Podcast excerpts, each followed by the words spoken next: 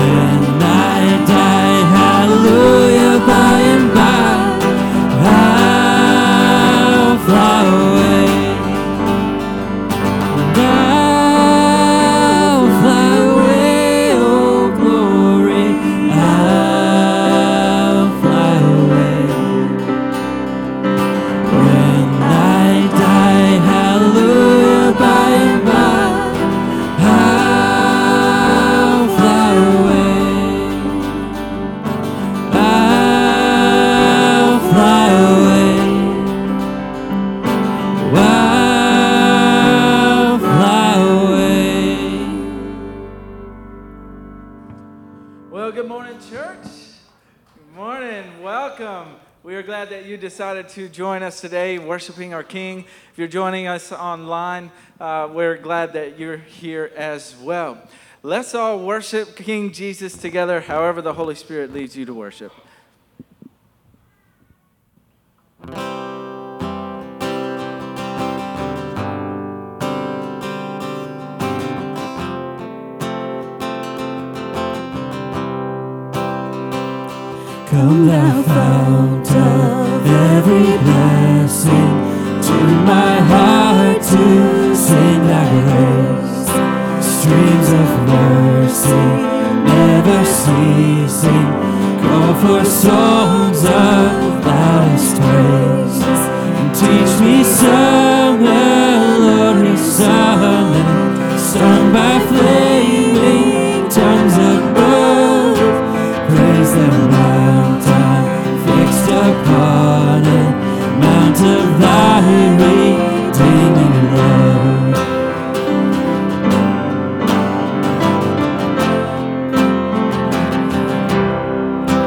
There I raise my Ebenezer, hither by thy help I come, and I hope by thy good pleasure safely to us.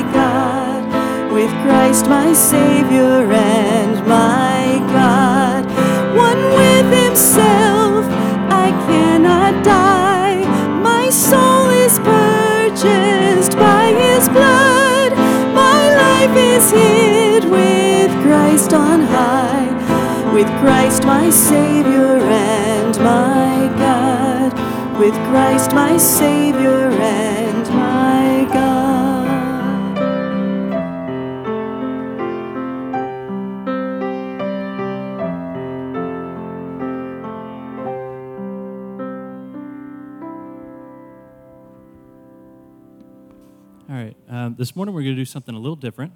Um, instead of reading Scripture, we're going to read something um, called the Apostles' Creed, um, which is a wonderful piece of the history of our faith um, that started um, in the early church as a way to just declare what it is that we believe um, as a core doctrine. Um, and so I'd love for you to stand and read it along with me.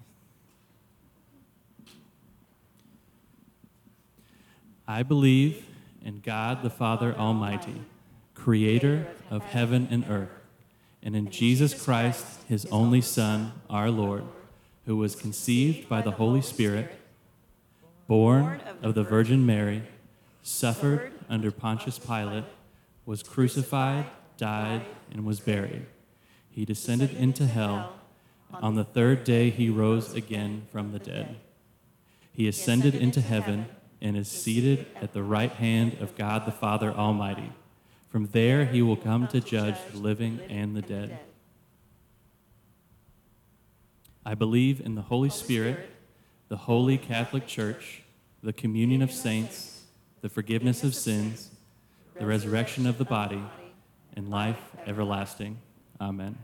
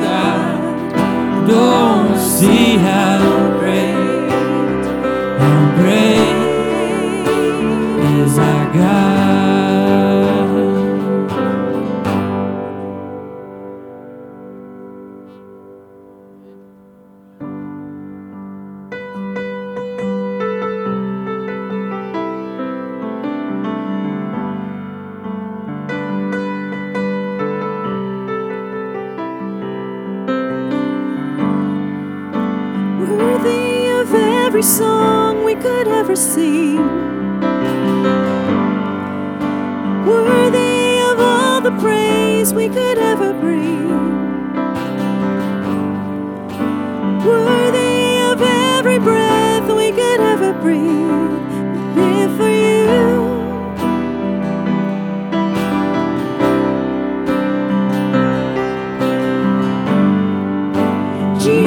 There's a name above every other name. Jesus, the only one that could ever save. Worthy of every breath we could ever breathe. We live for you. We live for you.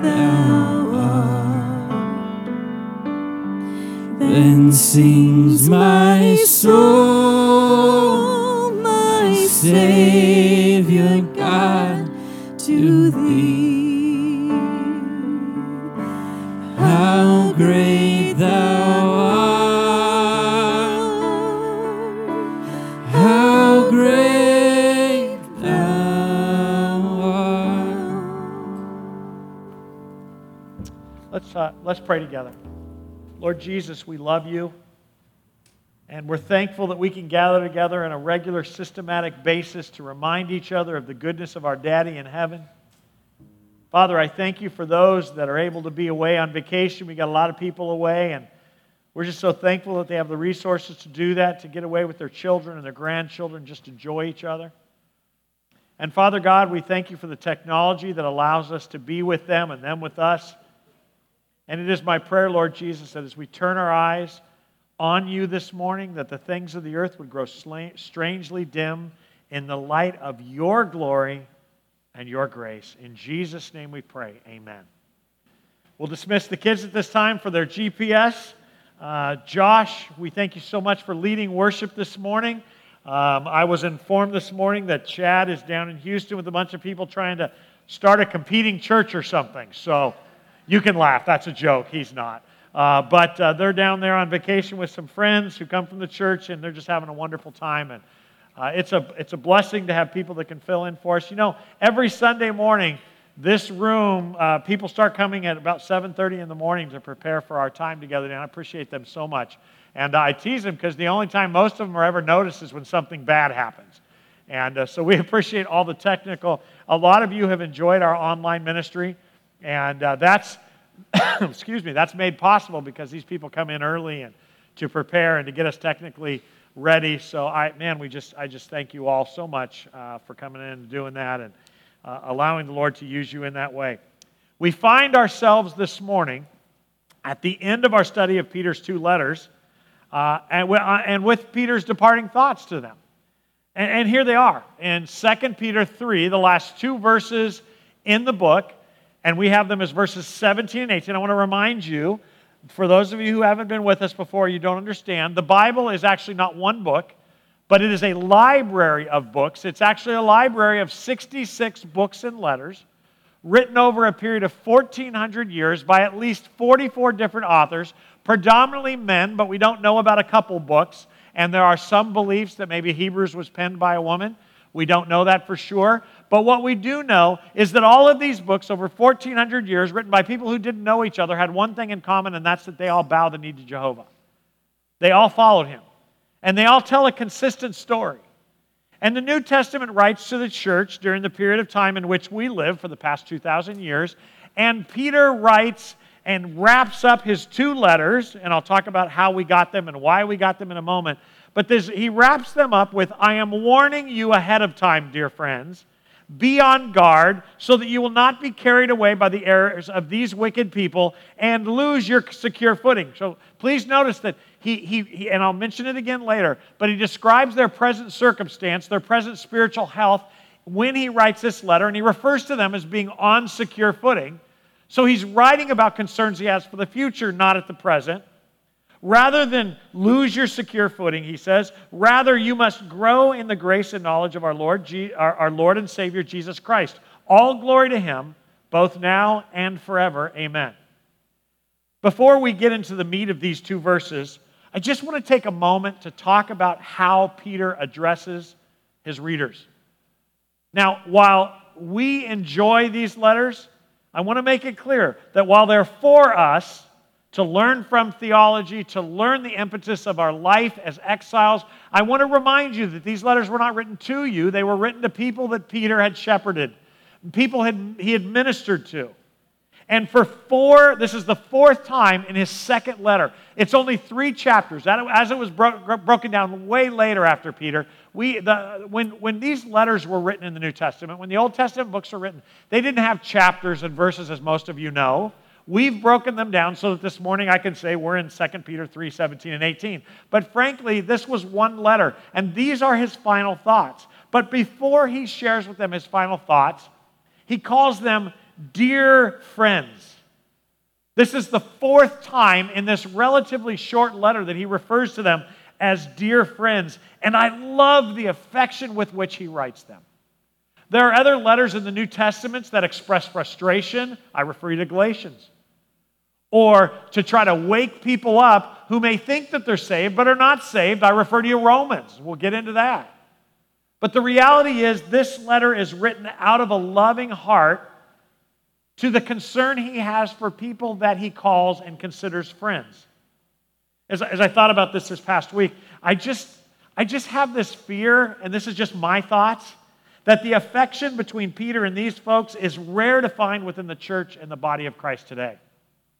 It, it seems like, from the pastor's point of view, That ministry that flows out of love for the flock, that, that is the impetus for everything we do, from preaching and teaching to discipling to confronting sin to leading and administrating. It seems like it, it, it, it comes out of today a, a desire to be a good leader, uh, obsessed with traditional biblical doctrine, uh, a, a, uh, that is often secondary in level, and a desire to write a book or blog or go a ch- grow a church, all things that, that aren't bad things, but they're supposed to grow out of love.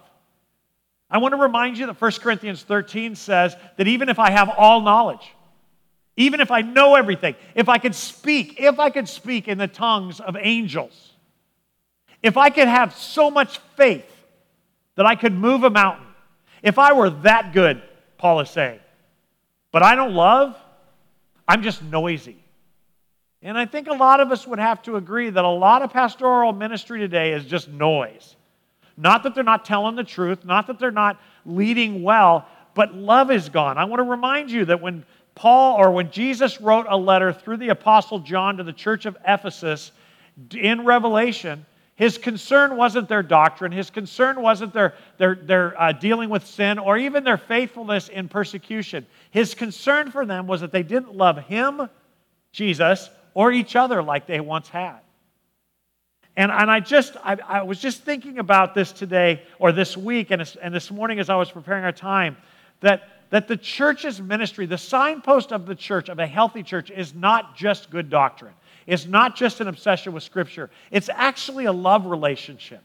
It's a loving relationship between the pastor and his flock. And a pastor is supposed to, a shepherd is supposed to minister out of his love, not his head. He's supposed to minister out of his heart that motivates his head into action. And from the congregation side, it seems like the respect and affections readers had for Peter or shepherds in the past has now been replaced by a desire to be told what you want to hear, what you already believe, or you need to be, or, or, or need to be personally affirmed, or any number of things that Satan throws into the family of faith to create mistrust and discord. I hear often, and and and look, I love being affirmed, and I love that we agree, but I hear a lot, this is where God is calling us, because the things you say, I believe. Can, can I just say, That that's a little bit dangerous, because then one day, while I try to be obsessed with Scripture with you, that puts you in a position of finding your next church or finding your next pastor if he simply agrees with you doctrinally. And while we all should agree on the gospel, salvation through faith in Christ alone, and what the Scripture says, we actually gather together as students of God's Word. We're not teachers, we're students, including myself. I go to Scripture each week to study, to see what the Word of God says in its time and how that applies to us in our time. That's what I do all week. Some of you wonder what I do for a living. I have kids ask all the time, so what's your real job? I am blessed, and it hasn't always been this way, to be vocational. That means you pay me. And primarily, while I meet with people and I do funerals and weddings, and uh, I primarily study in the Scriptures and pray for you. I try to minister to you. That's what I do. And you, your faithfulness, makes it possible for me to do that as an occupation. But it hasn't always been that way, and I fear that in the future it won't be that way. That as the faithful men and women of God and through His Word, I think it's going to shrink. Uh, I don't know why we're surprised at that. I don't want it to happen. But the reason I think it's going to shrink is as God raises us up and shows us what is true following of Jesus, the Scripture clearly says that the path is narrow. I think Christianity and the evangelical church has made it fairly easy to be a Christian in this culture, and I think it's going to get harder and harder. And, and that means that there's going to be a separation of the sheep and the goats, of the chaff and the ser- serious wheat. And, and, and you can disagree with me. That's just my thought on the future. But our, our, our, our, as you seek a shepherd, and as you look to be shepherded, it should be out of love. He should love you, not just want to inform you. But, but your goal should not be as you come to church every week, I sure hope he says what I already believe. Your goal should be, I would like to see what the Scripture says and have it change how I perceive the world. Are, are you following me? I don't. You shouldn't come here to hear what Mark says, or what Zach says when he preaches, or what Adam says when he preaches. You should come here to hear from God through His Word. And that's why it's important that you always have Scripture in front of you. We put it on the screen, but I want you to be so tied to, to your Bible that you evaluate everything. And I invite you to come and meet with me and share with me where I'm wrong from the Scriptures. And I've made a promise, and you've seen it happen a few times. As you do that, I will share it with the flock. I was wrong theologically or doctrinally on this, or what I said last week was misunderstood, so let me clarify. Because at the end of the day, all of us, including your pastor, comes here as a student of God's Word, not as a master of God's Word. Does that make sense? And it, it feels, feels, whatever that's worth, feels like to me that we live in a time where people are being graduated out of seminaries with doctorates or, or master's degrees or whatever, and they're mounting the pulpit as if they are a master or a doctor of truth, and that's not simply the case. As we spend the rest of our lives as men and women of God studying the Scriptures, God refines us. There are things. Uh, Swindoll said that if he had to go back and defend some of the theology in his books that he wrote early on in his ministry, he couldn't do it. And if Chuck Swindoll struggles with that, you better believe, well, I'm smarter than Chuck Swindoll. I, why do you laugh when I make comments like that? No, it's it's funny. We're all in this together, and we're all students. Does that make sense? And if we all surround ourselves with God's Word, if we all come here obsessed with God's Word, if we all come here wanting to learn from God as students, then we don't have this combative thing. Well, I didn't, what did you think of the message today? Well, I didn't like Mark. I, I get that. That's how we talk. But the truth isn't whether I like Mark. The truth is whether or not Mark rightly divided the word of truth. And, and there's going to be times I know. And there's going to be, hopefully, most of the time I do. But that's one of the reasons you go into Bible study, some at eight thirty, some after, to, to wrestle through the Scriptures that I've taught. And most of our Bible studies do that so that you can disagree with me, as long as you have Scripture to validate your point of view.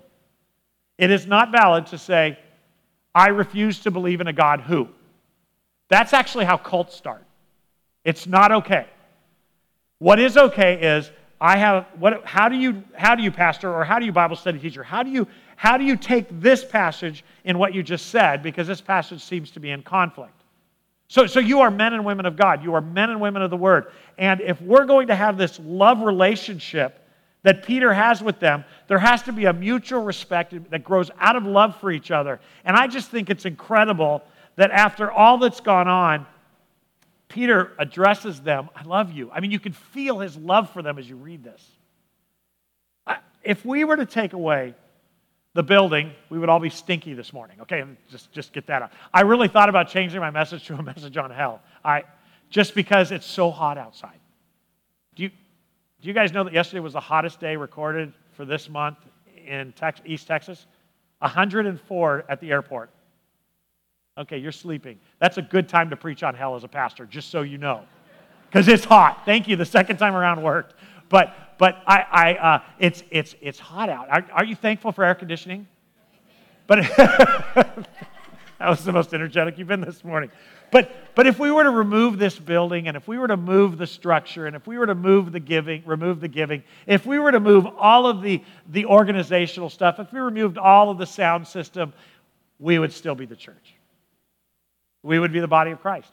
If you couldn't afford a vocational pastor, or three of them as we have, or four of them that we have, we would still be the church. If we just gathered in the parking lot or at a, at a, at a I mean, right now, uh, Clay and I were talking about this a couple of weeks ago. There is a church that's predominantly homeless people that meets in, what park is it, Clay? Kiwanis Park, every Sunday, and I think on Wednesday nights. It's called Church and, what is it? A Church at the Park, really creative name. They, they need to work on their creativity. But Church at the Park. And they meet, and guess what? Anybody who gathers in the park, who are children of God, that's a church. That's a gathering. And they have teaching and discipleship, and there are certain things that the church is supposed to do, and there are certain structural organization, elders and deacons. But the truth is that, that while in the West, in this culture, we have these wonderful things added to it, that we, we will never cease to be the church until we go home, and then we're the children of God, kingdom children, and we could even debate whether the church exists in heaven. But, but, the, but the fact is that we are, are the church not because of all of this and all of this, but because of what happened here. And Peter is addressing that in love for them. I mean, and I, I guess that's the thing that I wanted to start with this morning is, let's be the church not because of what we do, but because of what we are. Let's love each other, you guys, not because of what we do, but because of what we are. Let's love each other not because of how we vote or how we see millennials or how, whatever. I don't, I don't know. I can't even think this morning of stuff. What we think of the war in Ukraine. We are the church whether we disagree on those things or not. We are the church. And because we're the church, Satan has a vested interest in us not liking each other and dividing us. Let's choose love over division. Well, what's going to happen to the country if we just... The same thing that's going to happen to the country if you do. This is all. You, if you need to be reminded, read Revelation. It's fairly clear. And it's coming fast. We may go home soon. And in one hundred thousand years, when we've just entered heaven, all the stuff we thought was important isn't going to be important. So I was, I was moved by that personally, and I thought, I thought it was worthy of taking a moment to say that. Peter, Peter loves these people, and they love him back.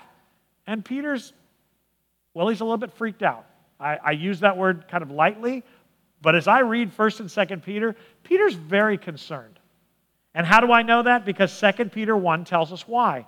Therefore, because of all this stuff, I will always remind you about these things, even though you already know them and are standing firm in the truth you've been taught. So again, we have Peter saying, you guys are doing a great job. You are standing firm. I'm proud of you. This isn't what I'm, what I'm reminding you. What I'm going over and over, and I know some of you feel that I repeat every week. It's only because I do.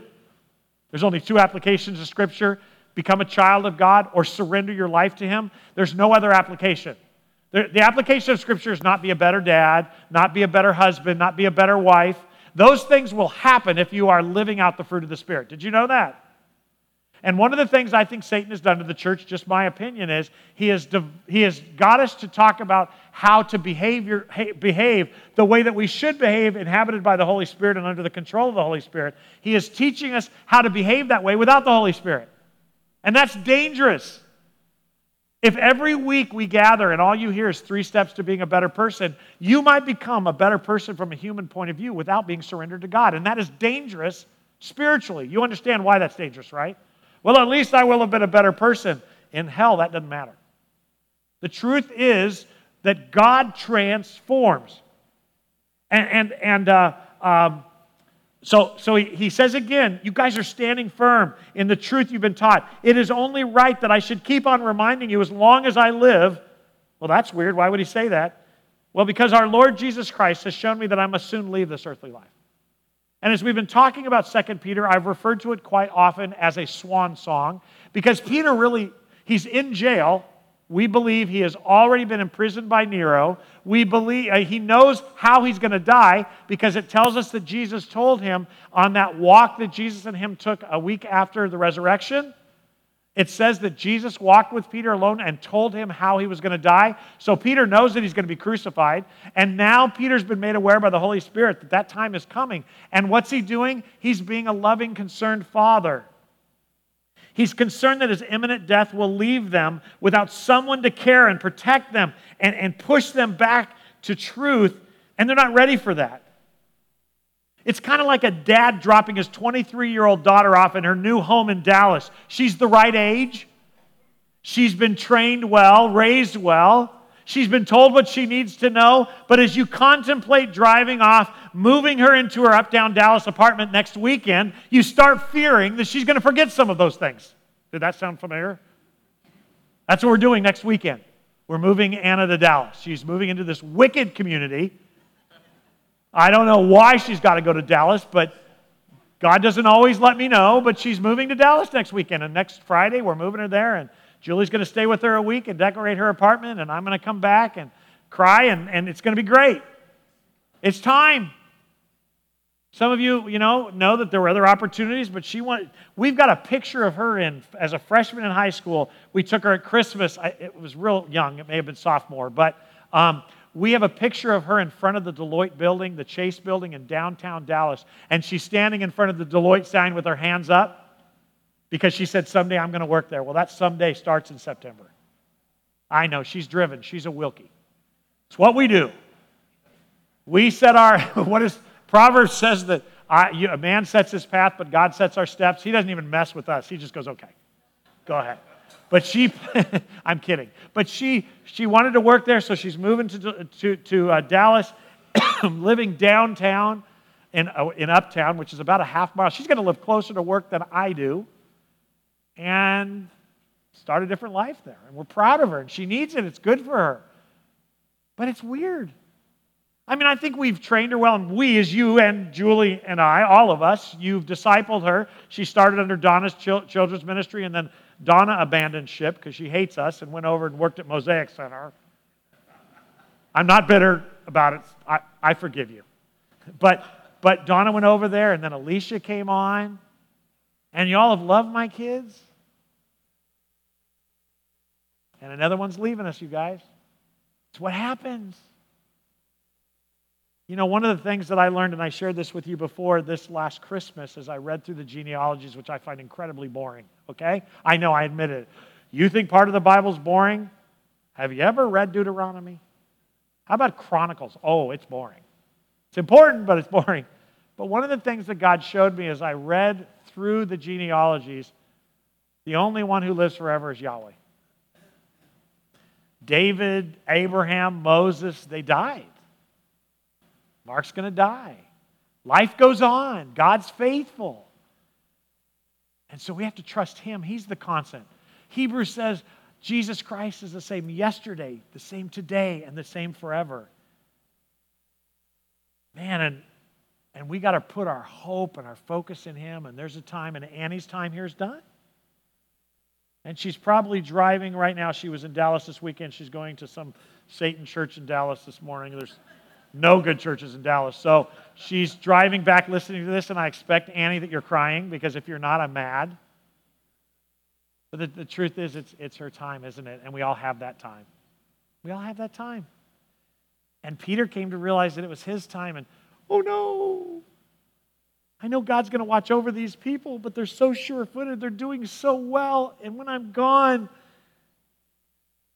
Second Peter three seventeen, and so he concludes his letter with, I'm warning you ahead of time. Isn't this a practical letter? And this is incredibly practical. It's how you feel. It's how you feel as a grandparent. It's how you feel as a dad. Oh, I know, son, you're such a good boy, but let me warn you about things that I didn't get to tell you about. There's never enough time. I'm warning you ahead of time, dear friends. Be on guard so that you'll not be carried away by the errors of these wicked people and lose your secure footing. These wicked people, and, and man, this is so much fun this morning because I get to really lay something out. The, the Christians that Paul, Peter is writing to were afraid of Nero. They were afraid of their family members. They were afraid of the persecutors.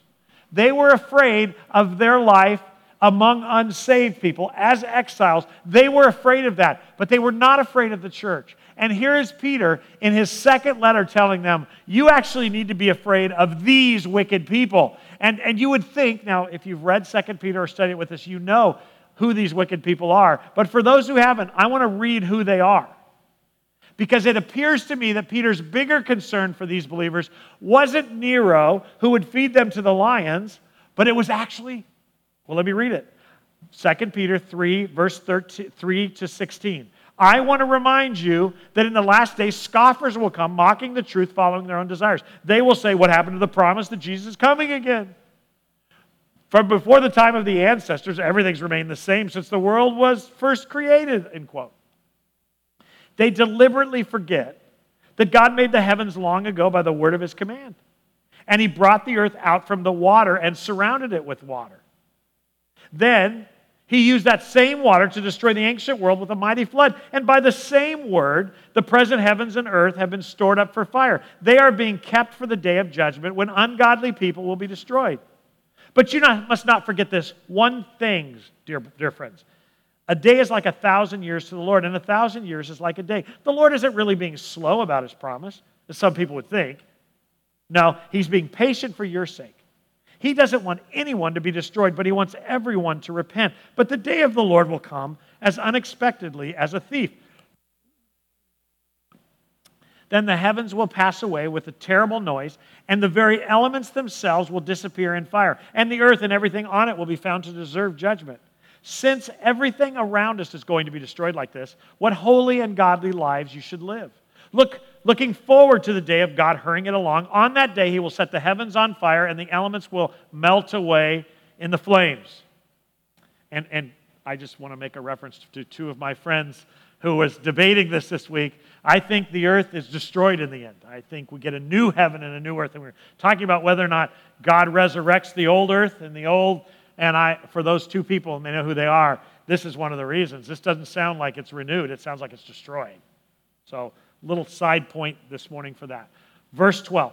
Looking forward to the day of God and hurrying it along. On that day, he will set the heavens on fire and the elements will melt away in the flames. But we are looking forward to the new heavens and a new earth he has promised, a world filled with God's righteousness. And so, dear friends, while you're waiting for these things to happen, that's where the people that he's writing to were at. That's where we're at. Come on, Lord Jesus, Maranatha, come back. While you're waiting for these things to happen, make every effort to be found living peaceful lives that are pure and blameless in his sight. Well, we got to learn that, don't we? And remember, our Lord's patience gives people time to be saved. This is what our beloved brother Paul also wrote to you with the wisdom God gave him. And I, I, I love this. This gets kind of funny here. Speaking of all the things in all of his letters, some of his comments are kind of hard to understand. Okay, pay attention to that. This is a personal letter. I love that. You know, Paul was kind of lofty at times. And sometimes we have no idea what he's talking about. Like, for instance, and he doesn't say that here, like, for instance, this heaven thing where he goes up into the heavens. Well, you know, the church has been arguing that forever. What did that mean? How many heavens then are there? You know what? Paul was a little wasted that day. I'm kidding. Every word is inspired and inerrant. But the truth is, even, even in biblical times, he's talking about how some complain about Paul's writings because they're hard to understand. Aren't you relieved? Some of his comments are hard to understand. And those who are ignorant and unstable have twisted his letters to mean something quite different, just as they do with other parts of Scripture. Oh, those wicked guys. Does that sound familiar today? It's been going on since Peter's time. This will dest- result in their destruction. Those are the wicked guys that Peter is concerned about after he's gone, that will take them off of their steady footing. These wicked wolves in sheep's clothing that are so good at performing, that are so good at sounding authoritative, and the people have become so naive in their understanding of God's truth. And I want to say, well, they didn't have the Bible in their times. They had access to the Torah. They had access to synagogues where they could read the Old Covenant. And the Old Covenant wasn't that separate from the New, because people were always saved by faith in God alone. And it was God that promised a sacrifice, a living sacrifice who would come, a Messiah. So if they would have taken the time to study the Old Covenant, the Old Testament, which they had, how do we know that? Because every Hebrew child was taught them. And Greeks had access to, uh, to synagogues, to these letters. They had access to the truth. So I love people go, well, how would they have known? They didn't have Bibles. Could you stop with that? If you want to know God, you spend time with him. If you want to know God, you can get a hold of his word. And that hasn't changed in five thousand years. There has been scriptures that we can access as his servants. And yes, Job is the oldest book in the Bible. And yes, we know that he didn't know a lot. And revelation over time, understanding God, learning about God over time has taught us a lot more stuff. But they could have gone back to the scriptures to know the truth. They were just lazy. Well, that's not very nice. It may not be nice, but it's true. And if you want to know the heart of followers of God or God's people, go to the base of Mount Sinai where God offered to put a tent of prayer where the people could meet with God right in the middle of the twelve tribes. If you remember from the Old Covenant or the Old Testament, God had all the tribes in a circular, kind of a circular shape, and in the middle he wanted to put his tent of meeting. But the people said, no, no, no, no, we don't want to meet with God. Why don't you put it over here, and Moses can meet with God, and he can tell us what God says. You see, God always wanted to meet individually with people, but people don't want to meet individually with God. And you know why? Because God's going to tell you what's wrong. God's going to take you places you don't want to go. God's going to discomfort us. And nobody wants that, including your pastor. I would like life to be boring. I'd like us to meet every week in air conditioning that doesn't break down, and I'd like there to be enough money in our giving to pay all of our bills, and I would like us all to live in unity, and I would... The problem is we don't grow when it's like that, right? We grow when there's, there's trauma And James starts his letter by saying, consider it all joy when you go through trials, because those trials refine your faith. And they teach you to have joy even when it's not a joyous moment. These wicked guys that Peter is concerned about were going to come from within them. While they were worried and aware of dangers and threats from the outside, Peter seems more concerned in his second letter for threats that were coming inside. And how were they to protect themselves from these wicked people? Second Peter three eighteen, the first sentence. You must grow in the grace and knowledge of our Lord Jesus and Savior Jesus Christ. And there you have it. Grow in your knowledge of God. As you know God better, you'll be able to put life in perspective, and your footing will remain sure even if your life is difficult. Grow in the grace and knowledge of our Lord and Savior, Jesus Christ. As I read this this week and I thought about it, my mind immediately went to Hebrews twelve, which most of us grew up in in the church. Therefore, since we are surrounded by such a huge crowd of witnesses to the life of faith, let us what? You know this.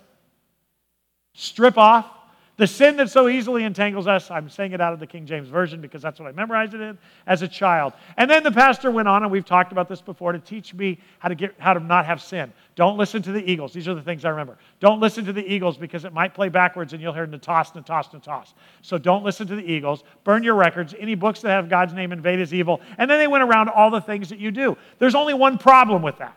That's not what the text says. This is a classic example of where pastors try to get you to work harder, when in reality, it's not a matter of work, it's a matter of focus. Look at the very next section. And let us run with endurance the race God has set before us. Verse two in Hebrews twelve. We do this by what? Keeping our eyes on Jesus. Keep that up there for a second. How do we, how do we not get entangled in the sin? By obsessing over Jesus, by keeping our eyes on Jesus. And I want to point out something that I've never really taught here, although unless we were in Hebrews, but I want to point out, he goes on to say why focusing on Jesus is the answer, because Jesus is the champion who initiated and perfected our faith. That's biblical words, it's kind of lofty, but he's basically saying, and the word perfecting our faith means he completed it. So why do I keep my eyes on Jesus? Because he's the one who saved me, and he's the one who's working in me, and he's the one who keeps me from sin. He's the champion. Oh yeah, that, that's a sports analogy. It's a sports analogy in that not only did he run the race on our behalf, but he won the race on our behalf. And while guys like me and books that you read, that you buy at Christian bookstores, keep telling you five steps to spiritual health, five steps to being a man of God, seventeen steps, there's only one. Put your eyes on Jesus. And at the end of his letter, when Peter was genuinely concerned that he was dying and these sure-footed, faithful believers would then be easily dismayed, he wrote Second Peter three seventeen and eighteen, his final thoughts. I'm warning you ahead of time, dear friends. Be on your guard so that you will not be carried away by the errors of these wicked people and lose your secure footing. Rather, you must grow in the grace and knowledge of our Lord and Savior Jesus Christ. All glory to him, both now and forever. Amen? Amen. We need to put more coffee in our coffee. Because what happens is, is we go to church and we study the scriptures and we listen to people online. We are so inundated with this. When we hear the end of this verse, all glory to him both now and forever, amen, we kind of go, amen. But you realize that's the point. You see, today the glory goes to God. Tomorrow the glory is going to go to God. Next week when my spiritual cousin is fed to a lion. Next week when my daughter goes to Dallas, when she struggles with sin, when she struggles in life, when my my kids and my grandsons struggle in life, all glory still goes to God. And we've heard it so much and sing it so much, it's like, eh? What's for lunch? Oh, that's right. Chick-fil-A is closed on Sundays. Honey, I want chicken. Hey, by the way, I can solve that for you. Brookshire's has the best chicken in town. I, it's so good. Don't even eat the meat, just eat the skin. So good.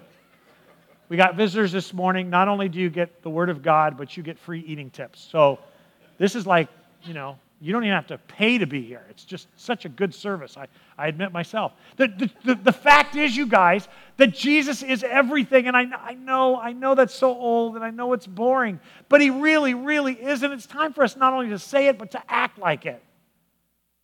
I mean, I think Peter, who's about to die, can't help himself. And he goes, all glory to him, both now and forever. Amen. So be it. Yes, agree with me. The word amen simply means, yes, that's true. It's like yeehaw in a rodeo. Yippee-yi-yo-ki-yay. It's the same thing. It's like, yes. And there are, there are places in Romans where Paul's writing this amazing letter about God's grace, and he loses his thought. And he goes off on this kind of thought, oh, glory now and forever, amen, to, to the almighty, gracious, and loving God. It's almost like he remembers who he is in light of God. And what's happened is this has become um, so, uh, we've become so Christianized that we've lost this, oh my gosh, without him, I'm really, really, really in trouble. I, I uh, man, I love you guys. Seriously. When I read, uh, when I look around at the church and I see conflict in the church and the relationship between pastors and flocks, and, and I'm so thankful for you guys. But if all we do is enjoy each other in this life and we miss God in it, we've missed everything. Jesus Christ, Jesus the Messiah, the Son of God, the one that they had waited for since in the Garden of Eden, God told Adam and Eve, I'm, uh, the serpent may bite your heel and bruise you, but I'm going to crush his head. He was the one we waited for, and he is the one we look back on, and he is the one that will greet us when we get there. And I know, family, you know that Julie and I love East Texas. We we. I remember when we lived up in Ohio, and she'd get, she was a subscriber of Southern Magazine. She always wanted to live down here until we found out the love bugs and the heat. That is, this heat is just, I want you to know that I will drive up north and not show up on a Sunday if my air conditioning goes out. It's hot. Some of you are like, well, when, my, when I was a child, it was this hot, and we walked in the snow uphill both ways. Knock it off, you're lying. It's never been this hot before in the history. And I've been to the desert, one hundred twenty degrees in Palm Springs, California. I grew up there. It's a dry heat. You cook a turkey in dry heat. It's still hot. But if all we do is have a good time and we miss Jesus, and I don't, I don't mean miss Jesus completely, but if we, we take Jesus and we make him that big and we make ourselves this big, if we have effective missions and programming, but we don't offer everybody Jesus, we are missing everything. Because in one hundred years, the only thing that will give hope is what gave people hope one hundred years ago in Peter's time, and that is growing in the grace and knowledge of our Lord Jesus Christ. And, and I know, let me just say that in light of everything else that is being said from pulpits today, it sounds kind of boring, but I want you to know something. It's everything. And so my question this week the Holy Spirit had for me, and I asked for you this morning, is are you serious about being serious about your relationship with God? Let me try that again. Are you serious about being serious about your relationship with God? I, I, I think if I went through this room, and I know most of you, I can, I can tell your stories, we've talked, and I think most of you in this room, most of you online, you're serious about God. My question now is, are you serious about being serious about God? Because if you're serious about being serious about God, then all the other stuff that we thought would save us, including politics and arguing with our neighbors and building walls around our houses and homeschooling our kids or whatever else we do, and there's nothing wrong with any of those things, but those have become our focus of safety. If it's other than Jesus, we are missing our mission. We are misfocused. If you are serious about being serious about God, if I am serious about being serious about God, then I must grow in my grace and knowledge of our Lord Jesus Christ. And how do we do that? Psalm one nineteen, one oh five. Jesus Christ has to be a lamp that guides our feet and a light for our path. I know some of you are reading that and going, your word. Well, in the beginning was the Word, and the Word was with God, and the Word was God. Well, this is talking about the Old Testament scriptures. In the beginning was the Word, and the Word was with God, and the Word was God. John one says that, and he was talking about the Old Testament. You got to know God. I mean, you got to really, really know God. Not like put him outside the camp and expect Pastor Mark to know God and tell you about him. That's like moving in with your mother-in-law and expecting to learn about your spouse. Nobody wants to live with their mother-in-law. except for me if she's listening to this message. But the truth is, if I want to get to know Julie, I don't move in with my mother-in-law. I move in with Julie. If Julie wants to get to know me, what a nightmare for her. She's going to have to move in with me. She can read books about me. Uh, there's no books. If I built a Wikipedia, if, if I did all these things and wrote, if people told her what I was like, but she didn't move in with me, she wouldn't know me. And I want to know, are you serious about seriously knowing God? If you do, you can't keep listening to what other people say about God. You can add that to it, but your primary piece of information is God Himself through His Word. Look, I could go on reading verses that you know about being in God's Word and growing in your knowledge of God and keeping focused, but you already know those verses. And so let me just throw out some excuses that Satan's going to whisper in your ear about being in God's Word more. I'm not a seminary student. I don't understand it. I'm bored with the Bible. Nobody here would admit that, but we all think it. I don't know where to start. I don't understand most of it, and certainly don't understand how those old verses apply to my life. I'm too busy ministering to spend time with God. I've been there. I'm laughing because I've been there. Sometimes God gets in my way when I want to, when I got work to do. And those of you who are raising kids, good luck. Here's what happens when you're done raising those kids. You've done your work. They finally become of age, whether you're friends, and then they abandon you and they're happy about it. Kids are instinctively evil. They really are. All that money you spent on them, and they moved to Dallas. I'm not bitter. I'm just saying it's just not very nice. I should have spent more time getting to know Julie, I guess. I'm just kidding, sweetheart. I'm looking forward to our time, our time alone, our endless, endless every night, just you and me. Fighting over your wonderful black and white movies that are great. We watched Casablanca yesterday. It wasn't John Wayne. We're going to have a great life together, sweetheart. Seriously. She goes on a diet, I'm immediately on a diet. Goodbye, red meat. Okay, back to the text. the, the, the fact is, there's time to do whatever you want to do. Go out with the girls and have a glass of wine, there's time to do that. You're going to have to make a priority. Guys, there's time to fish. And there's tools. Here's what's really cool. Nobody said you just have to read it. There's nothing magical about that. How about putting it on, on a Bluetooth speaker and just listening to Scripture? You see, what I found after being with Bible school and seminary, what I found is what God didn't necessarily want me to do until I'm preparing to preach is study, like I'm getting a doctorate in a book. He just wants me to learn about Him. And how do I know about Him? It's not by deep study using Logos software or fifteen books in front of me. It's reading it. And right now some of you are going, I, I can do that, but I don't understand it. Well, that's because you only read it once. You see, here's the hard part. You really want to know what Ephesians says? You should find thirty minutes every day for seven days in a corner when the kids are in bed and close the door in your closet, put on soft music and read it in one sitting. Turn your phone off. No texting. Some memes, if they come from the pastor, you can look at. But other than that, just read it. Don't stop when you don't understand chapter two on the mystery. Just keep going. I promise by the end of seven days, you will know why it's written. You'll know what he's writing about. There will still be stuff you don't understand, and then you can start reading, reading it more. But here's the thing. These are letters, and they've been translated. All right, some of you are, this is really going to set some of you off, but take a breath. Don't do it in the King James Version unless you speak the King's English from sixteen hundreds.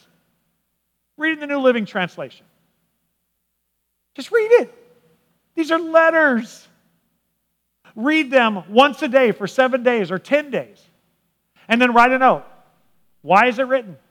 Well, Paul was concerned that the Gentile believers, blah, blah, blah. You'll learn. What do I learn about God from this? That He saved Gentiles just like He did Jews. And now that we're saved and adopted, how then should we live? It's not complicated, but it does take time, especially when you get to Romans. I told you we're going to teach, learn Romans in the fall. Guess what time it is?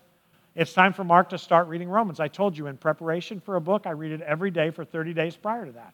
Well, we're about we're about ninety days out, and I'm not going to read it straight for thirty days, so I have to start now. But you know what I'm going to do? It takes me forty-five minutes to mow my lawn. I should be exercising more than I do and walking my neighborhood. So I'm going to put my AirPods on, and I'm going to listen to it. That's how I did First Peter, and it was freeing. Why? Because I, I'm not a good reader. Okay, I told you guys, I still have dyslexia. You could, if you pay attention, you can tell a verse that I just added the morning because you'll notice that I take a word here and I move it here.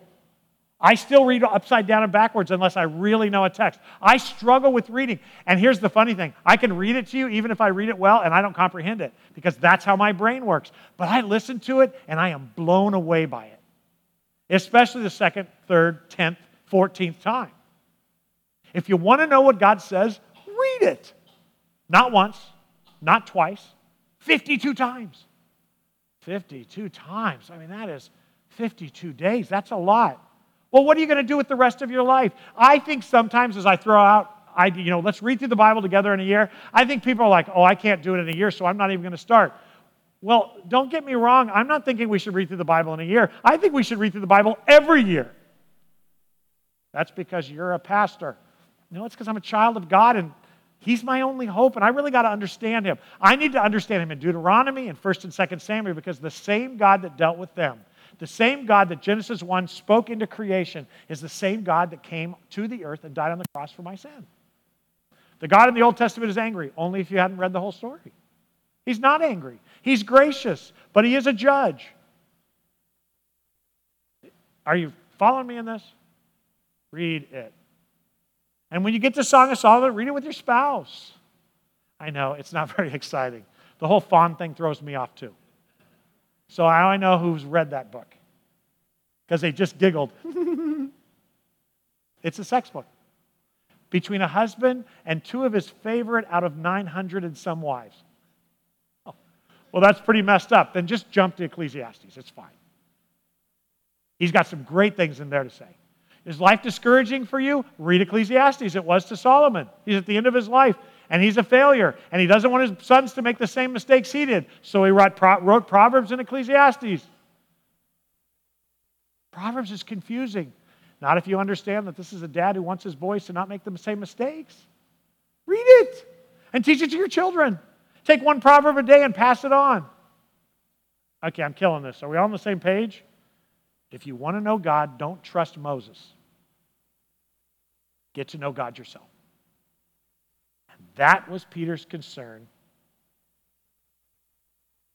And that's what I leave you with today. So, some of you are still going, but I don't know where to start. First of all, don't start at Genesis, start at John. Read the Gospel of John every day for ten days. Or read half of it. I think you need to read the whole thing together. You can do that. Or listen to it. But second of all, Carpenter's Way has restructured herself. Our family, our local body, the leaders, the elders of this church, has restructured this church to be a nonstop conversation about God's Word ninety-eight point nine percent of the time. Wednesday night is our exception. Wednesday night we talk about the Word of God, but how to live. How do we, it's, it's a free question and answer time based upon Scripture and context and culture. How do I live in this culture? So it's a practical conversation. Kip and I, who lead it, we were talking last night, last Wednesday night with our group. We really felt like there needs to be a place where you can dialogue with the pastor and wrestle with the pastor and disagree, and we can talk about politically incorrect things without freaking the world out. That's what Wednesday night is. But everything else we do, how many women's Bible studies do you have? Like five? Something like that? Just exaggerate. thirty-two. There's four. Like I said, between four and thirty-two women's Bible studies. The reason she doesn't know is because sometimes there's six and sometimes there's three. But during the week, there's uh, there's one on Wednesday during the day, there is one on Sunday night, and another one on Wednesday. They're just different Wednesday evenings. That's right, Heather's got one on Wednesday evening. And and they're different. Heather's, Heather's literally walking through the Bible with her group right now. Julie right now isn't doing a Bible study. So here's what we're trying to do. And I've got... I'll be done in ten minutes, but I want to explain why we program the way we do, because it feeds into this. But on Wednesday, uh, on our rule is, for these Bible studies, eighty percent of the time at least, you need to be in God's Word, doing a verse, doing a book study. twenty percent of the time, you can read a book about God's Word, but understand that a little heresy is good for the soul, so disagree with the authors. It's okay to disagree. It doesn't mean you hate Beth Moore. It just means she's human. And so it's a dialogue on those things from Scripture. Men, every Tuesday morning at six thirty, that's so early. Would it be early if it was hunting? Sorry. But six thirty every Tuesday, Matthew Culbertson is walking us through the Bible, verse by verse, through the Bible. It's going to take a long time. Yeah, the rapture will come before we're done.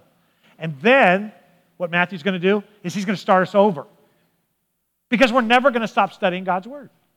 And then on Sunday morning, whoever mounts this pulpit, unless there's something very unique, is going to be out of God's Word. Because what we're trying to do is get you in God's Word. And yes, we want to upset you. I want to make you so uncomfortable when I open God's Word, pointing things out, that it drives you to try to prove me wrong. Because I don't like to be wrong. I've studied those controversial things an awful lot. Like David Stone's, this is the fourth time I've used this example in three weeks. David Stone did not kill Goliath. A sword killed Goliath under the power and authority of God. But ignorance keeps saying, I can defeat the giants of my life. Everybody has a giant. I just need five stones. Well, the, the, just so you know, the stones only knocked him out. It was his own sword that cut his head off. So you should read the story before you start making memes about that. It shows your ignorance. And I'm not talking to you. I'm talking to somebody on the internet. Know God's Word. You want to know about depression? Study Elijah's life. That was deeply depressed. It talks about all those things, but you got to read it to understand it. So we have these Bible studies. Tuesday men's. Uh, Clay Alverson, it has these six weeks and then a break, right, Clay? He's got these series that he's doing on what it means to be a godly man.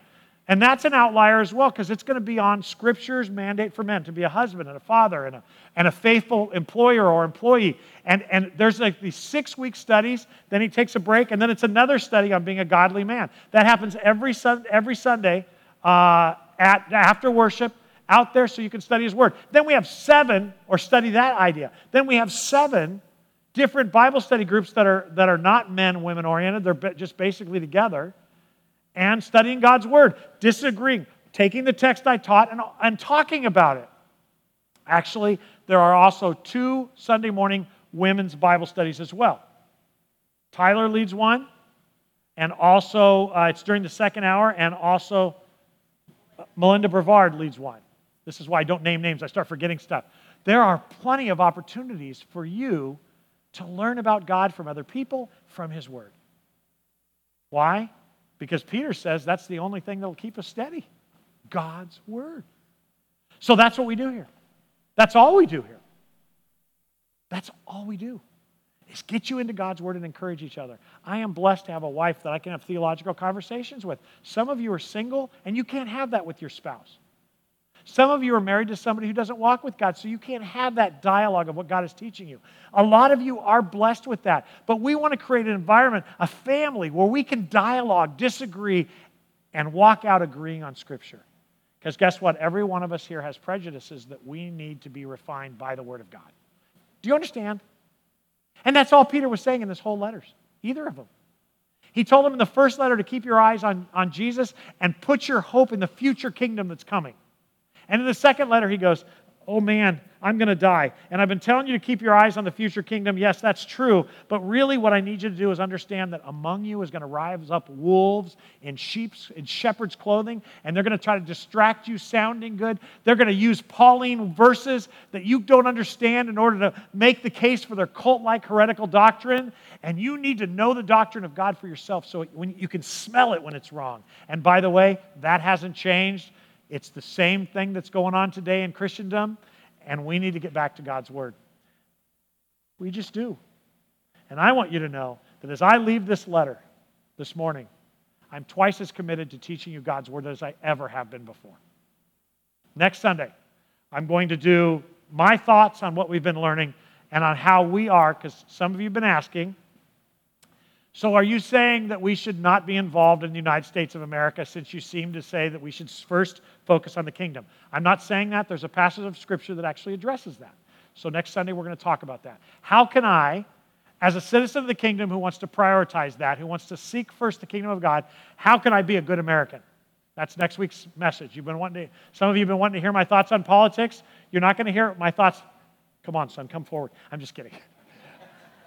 Next week, we're going to talk about that from Scripture.